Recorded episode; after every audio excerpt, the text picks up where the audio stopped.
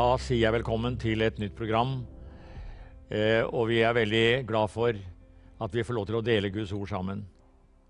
Gi meg en tro som tåler livet, har liksom vært hovedtittelen. Og det bygger litt på dette med at det er mange mennesker i dag som sliter. Både helsemessig, åndelig, har problemer. Det er en økende nød. Og i dette har vi som kristne en ansvar, og vi har en anledning, og vi har et gledelig budskap. Derfor ønsker vi å si at du som ønsker en tro som tåler livet Vi har ett sted å gå. Det er til Guds ord. Det er til bønnen. Og der får du den hjelpen du trenger. Og I dette programmet skal vi kalle det vi skal snakke om, for alltid voksende tro. Og La meg nevne bare så vidt at det fins to bøker som jeg har skrevet, som vi kommer til å bruke en del av stoffet fra disse under denne serien her. Det er eh, Bibelens profetier, også for en tid som denne. Og de to får du for 300 kroner når du bestiller dem.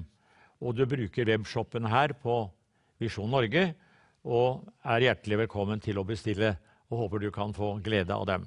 Det er 300 kroner for de to til sammen. Eh, jeg vil gjerne si det slik at når det gjelder vår tro, så trenger vi hele Guds ord. Det har jeg vært litt inne på tidligere. Og jeg syns det er så flott å lese jeg må nesten si kristendommens viktigste person etter Jesus. Han som formet hele den kristne tro, og som la grunnlaget i det romerske riket for den kristne menighet og som har skrevet flest bøker i Det nye testamentet, nemlig Paulus. Den hele Skrift er inspirert av Gud og nyttig til lærdom, til overbevisning, til rettledning, til opptuktelse i rettferdighet. Hvorfor? Jo, for at Guds menneske det er hele vår personlighet, som det kan godt oversettes med, kan være fullkomment satt i stand til all god gjerning. Og kan dette programmet her og denne serien være litt sånn servicepreget? Vi blir satt i stand. For det er saker og ting kanskje ved din tro som du syns er vanskelig. Og nå inviterer jeg deg til å bli med inn i Første Mosebok. Og den har vi fullt av gode forbilder. Og vi trenger en del forbilder, fordi vi føler kanskje at uh, står vi helt alene, så har vi ikke alltid uh, helt visshet om hvor går veien nå. Og vi tar for oss Første Mosebok, og det er interessant at uh, går vi til det femte kapitlet, så begynner jo det der med Abraham og der har vi hele patriarkenes historie, Abraham, Isak og Jakob. Og tar vi de første 15 kapitler, så har vi skapelsesberetningen, som ender jo opp med vannflommen, og siden byggingen av Babeltårnet. Eh, alt her ligger det mange interessante skatter, så vi, vi får nesten si at dette er en bibelvandring. Og jeg har lyst til at vi skal gå litt først inn og se på Abraham. Og hvis vi skal si litt om de før vannflommen, så tenker jeg på Abel, Kain og Abel.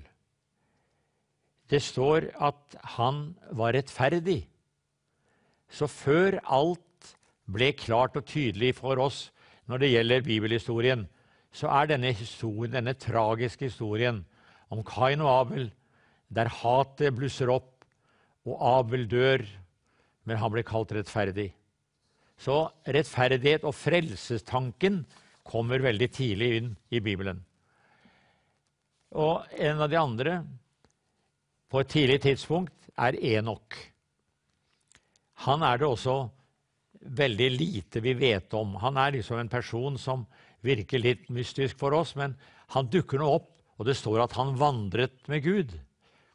Og vi kan godt si at i tro vandret han ved Gud. Så ble han bortrykket til himmelen, og så fikk han vitnesbyrd for sin tro. Folk snakket om denne Enok, som hadde en tro som var så sterk at han til og med talte alvorlig til sin tid om ugudeligheten. Og vi går videre til Noah, som jo er kanskje det mest kjente. Det står om Noah at han bygde ved tro. Hele det byggeprosjektet var et trosprosjekt.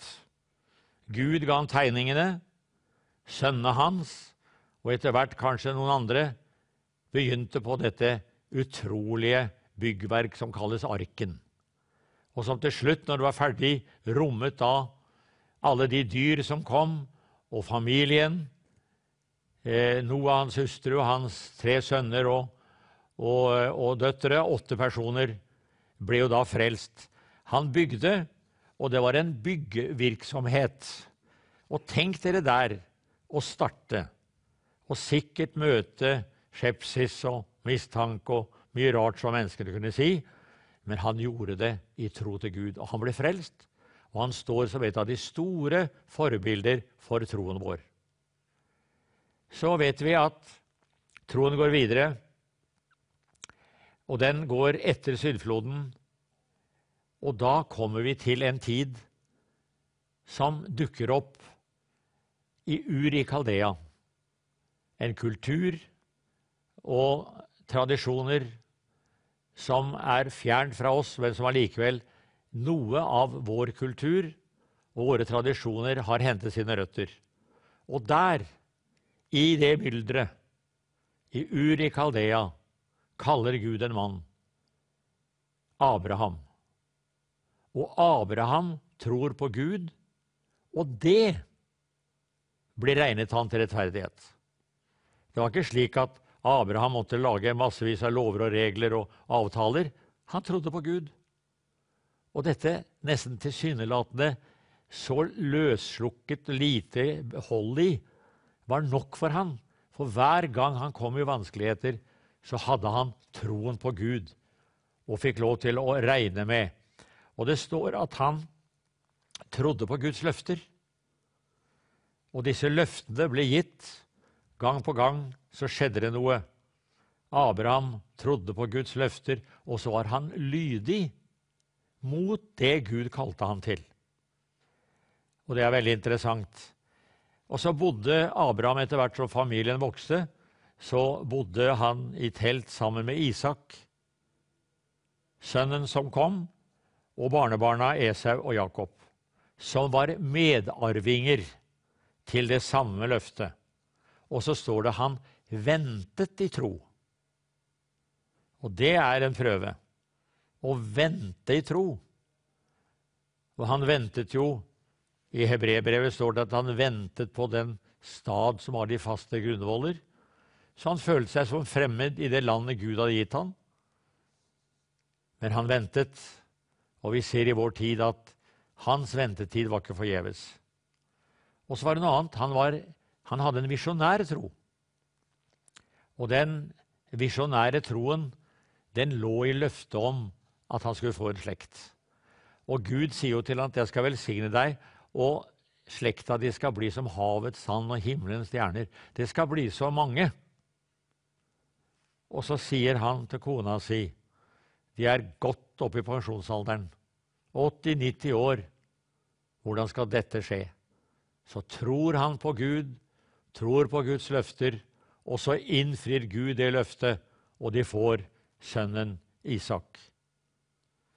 Men det viser seg at den troen som hadde skapt det miraklet, den ble også prøvd ved det at han skulle ofre sin sønn.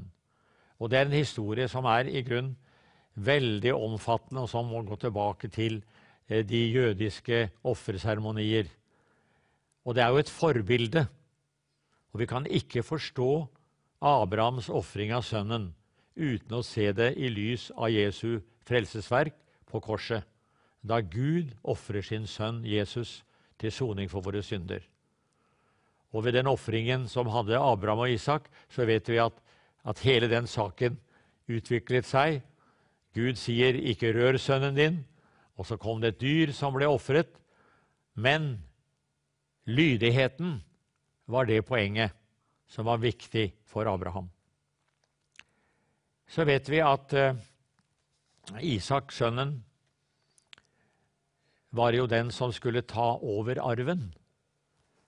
Og han ble jo da gift med Rebekka. Du kan lese om dette utover i Første Mosebok. Og så ventet de i 20 år før de fikk tvillingene Esau og Jakob. Og den prøvelsen må også ha vært spesielt. Et ungt ektepar. De så at det var nødvendig at slekta gikk videre. 20 års prøvetid. Så kommer Gud med bønnesvaret. Og det som han opplevde, det var troens rikdom. For Isak, han, står det, han ble overmåte rik. Han fikk jo arven fra sin far, og den sørget han for å formere. Troen våget nye sprang, nye steg. Og så gikk dette videre inn i den underbare og, og interessante historien om Isak og Rebekka. Men eh, Jakob, disse to sønnene, Jakob og Esau, kom i en voldsom konflikt. Og Jakob, kan vi nesten si, var den som følger linjen videre. Jakob ble jo da også Israels stamfar. Den er strevsom, og den er lang. Og når Isak måtte bryte kontakten med sin bror, og det oppsto et hat, så var han en flyktning. Men på den flyktningeferden så opplevde Jakob å møte himmelstigen. Og øverst Gud selv, og på stigen var det dansende engler. Og så kommer Guds ord ned til Jakob. Jeg vil være med deg, og jeg vil velsigne deg. Og så ser Jakob, der han ligger på den hårde stenen, og var helt forskrekket. Så sier Gud, ja, hva ønsker du deg? Ja, jeg ønsker at du skal velsigne meg så ønsker jeg meg mat og klær.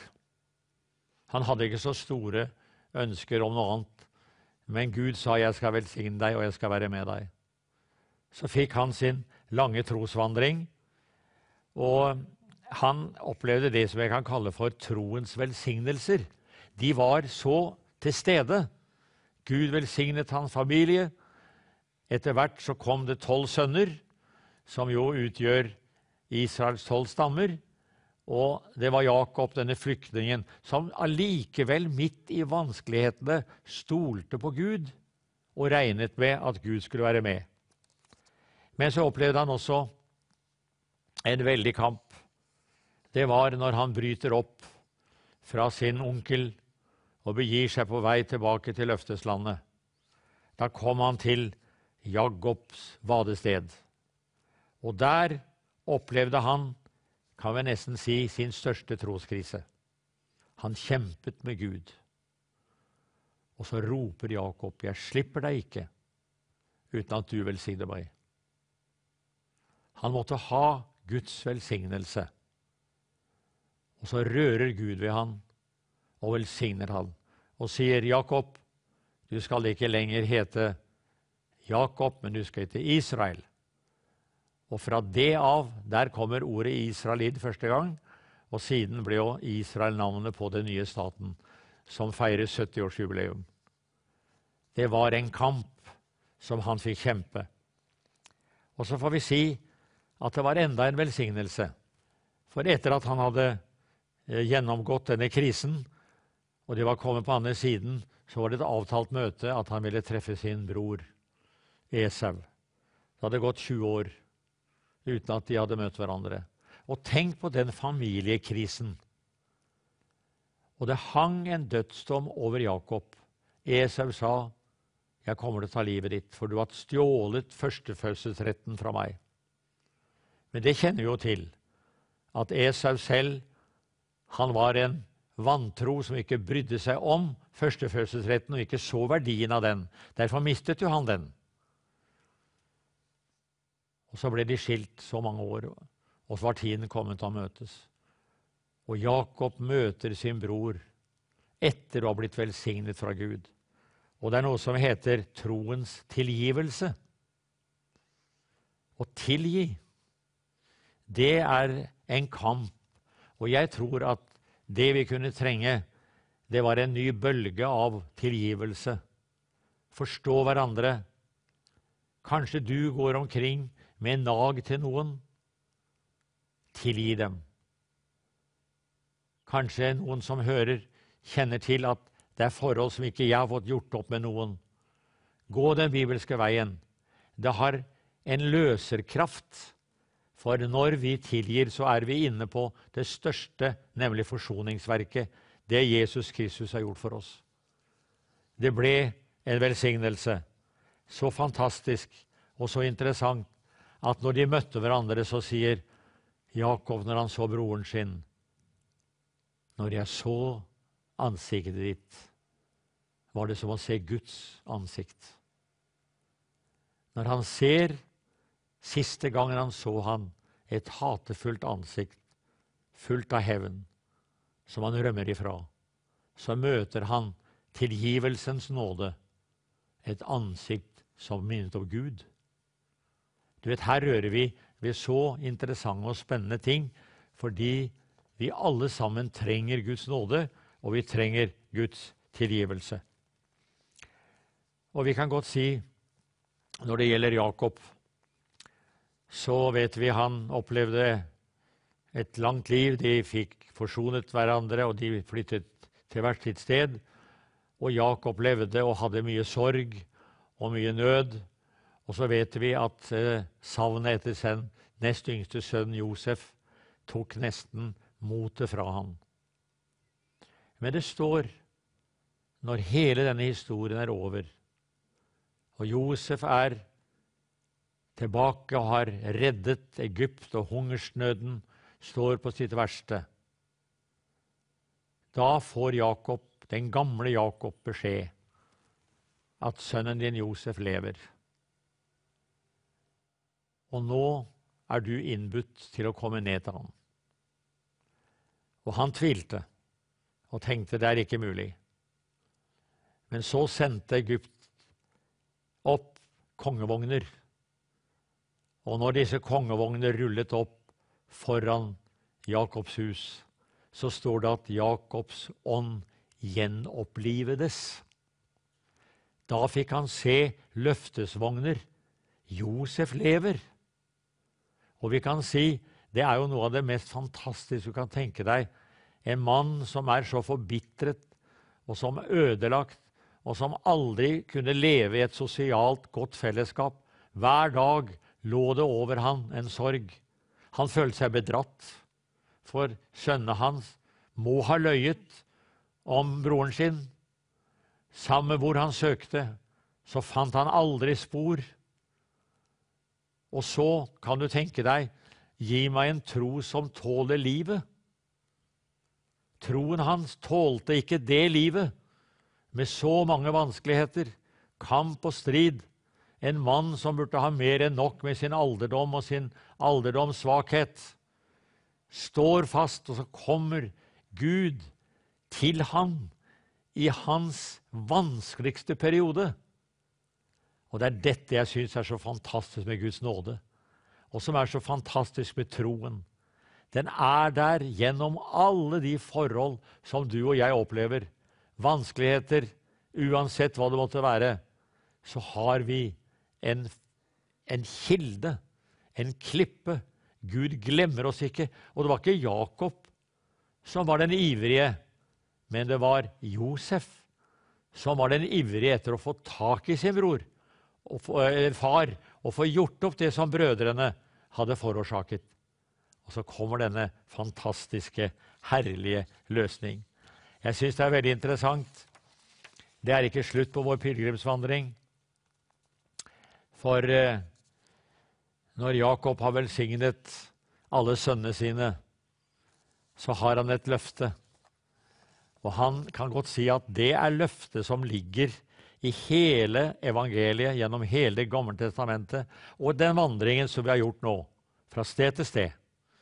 Da roper den gamle Jakob, kongespir, skal ikke vike fra Juda, ikke herskestav fra hans føtter, inntil fredsfyrsten kommer, og folkene blir ham lydige. Det er jo så fantastiske ord, slike løfter. Og vi kan godt si, sånn som vi leste i teksten fra Paulus, den hele Skrift er nyttig til lærdom, til overbevisning.